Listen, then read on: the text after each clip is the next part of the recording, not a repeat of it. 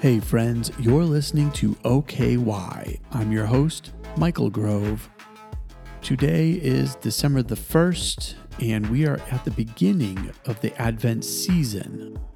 So, I want to share a quick poem with you, read a verse, and then share a thought as we prepare to celebrate the birth of our Savior. But first, let me read a poem for you by the great Charles Spurgeon. It's called Emmanuel. When once I mourned a load of sin, when conscience felt a wound within, when all my works were thrown away, when on my knees I knelt to pray, then, blissful hour, remembered well, I learned thy love, Emmanuel. When storms of sorrow toss my soul, when waves of care around me roll, when comforts sink, when joys shall flee, when hopeless griefs shall gape for me, one word the tempest rage shall quell. That word, thy name, Emmanuel. When for the truth I suffer shame, when foes pour scandal on my name, when cruel taunts and jeers abound, when bulls of Bashan gird me round. Secure within thy tower I'll dwell, that tower thy grace, Emmanuel. When hell enraged lifts up her roar, when Satan stops my path before, when friends rejoice and wait my end, when legioned hosts their arrows send, fear not, my soul, but hurl at hell thy battle cry, Emmanuel. When down the hill of life I go, when o'er my feet death's waters flow, when in the deepening flood I sink, when friends stand weeping on the brink, I'll mingle with my last farewell thy lovely name, Emmanuel. When tears are banished from mine eye, when fairer worlds than these are nigh, when heaven shall fill my ravished sight, when I shall bathe in sweet delight, one joy all joys shall far excel to see thy face, Emmanuel. Isaiah 7, verse 14 says, Therefore the Lord himself will give you a sign. The virgin will conceive and give birth to a son, and you will call him Emmanuel. In Charles Spurgeon's poem, he talks about all these moments that are both good and bad, and maybe even a little indifferent. And in all those moments, he always goes back to Emmanuel.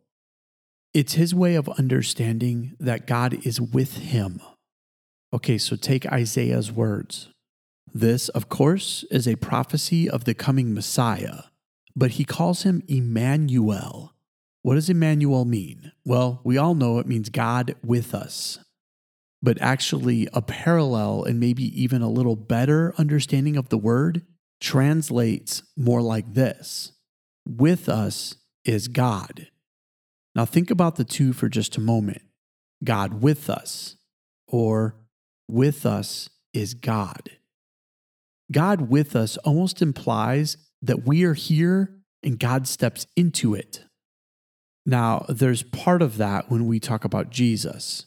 Jesus literally stepped into this world to be with us. But that would assume that he wasn't already there. You see, God didn't merely step into this world as Jesus, he just became flesh for us to understand as Jesus. The truth, God was already here. You see, when you say God with us, it feels like he's stepping in. We've already been here, and now he's joining us. But when you realize with us is God, then you understand God has been here the entire time. He's not leaving you alone, He's not letting go of you. He's been here every moment of the way. See, what Charles Spurgeon was saying is that in the good times, the bad times, even those moments that don't make sense, he always comes back to Emmanuel, God with us. Maybe you've gone through a rough time Maybe you feel like nobody sees you. Maybe you feel alone and frustrated. The beauty of this season is the reminder that even when you feel like no one hears you or sees you, with us is God. He knows your thoughts. He knows those quiet moments where you don't know what else to say. He knows those hurtful moments when you feel like you're all alone and nobody cares. He knows the moments that you dread the most, the things you feel like you just can't face, and you surely can't face it on your own. And He wants you to know that in those moments, with us is God. You can't escape Him. You can't be all alone without Him. He's just there. It kind of reminds me of David's words in Psalm 139 when he says, Where can I go from your spirit? Where can I flee from your presence? If I go up to the heavens, you are there. If I make my bed in the depths, you are there. If I rise on the wings of the dawn, if I settle on the far side of the sea, even there your hand will guide me, your right hand will hold me fast. If I say, Surely the darkness will hide me, and the light become night around me, even the darkness will not be dark to you. The night will shine like the day, for darkness is as light to you. What David is also saying in this poem is that there is nowhere to escape from God. He's just there.